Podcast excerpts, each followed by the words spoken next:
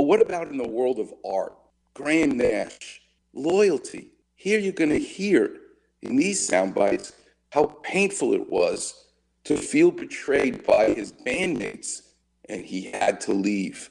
When loyalty is disrupted, let's go to Graham Nash, number one. I left the Hollies for a couple of reasons. One of them was that I didn't feel that they trusted my n- need for direction. Um, every Holly single that we had made, uh, you know, apart from the first couple, made it into the top 10, and, and, and that's where we were used to being. You'd bring out a single, it would go into the top 10. That's what we were used to. When I was with the Hollies, I think we had 14, maybe 16 top 10 hits. Number two, King Midas in Reverse came along, and I, that I wrote in uh, in Croatia, um, and uh, we made a very decent record of it, but it only got into the top thirty, and so the Hollies were bloody hell, we failed, you know. And now most bands would give their right arm to have a top thirty hit, but we, because we were used to being in the top ten, being in the top thirty wasn't so special, right? So that was one point. number three, Then they wanted to do an album of Bob Dylan songs, and I just I I just didn't like the way that uh, it was going. Um, I'm a great fan of Bob Dylan. I think he's our greatest poet, and I think he's one of our greatest singers. And the way that the Hollies wanted to do some of his uh, stuff uh, appalled me. Um, I did actually sing on uh, "Blowing in the Wind." Um, and it's out there somewhere, and, and, and to me, it's just awful. It's kind of a Las Vegas kind of. How many roads can? Come on, this isn't the Rat Pack here. Come on, let's go. and number four, So those those couple of things, plus I, I'd written Marrakesh Express, and the Hollies had tried to record it, and, and they just weren't into it, and and it was obvious to me that uh, my time with the Hollies uh, was coming to an end.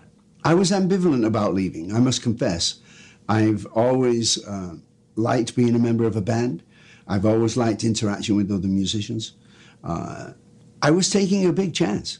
and finally, number five. My friends thought I was crazy. You're leaving the Hollies, all this fame, all these women, all this money. Are you nuts? You know, but they hadn't heard what, what me and David and Stephen sounded like. And if they had, they would probably have understood better. But it was a, it was a sad time. Um, I was leaving my friend Allan Clarke, uh, who had been my friend since I was five or six years old. So that was painful for me.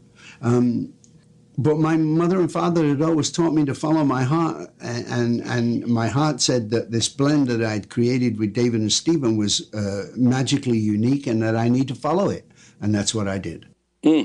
Loyalty. It's a great emotion to have as a human being. And boy, does it hurt when you're betrayed. At 8.15, Scott Kaplan's going to teach us what that's about. To me, he's an expert and the only guy on the radio with the guts to talk about the betrayal as it relates to loyalty. I'm really looking forward to that. You don't want to miss that. Coming up next, the clinic will be open. The number's 877-710-ESPN, and I want to take you into the operating room. This week was awesome.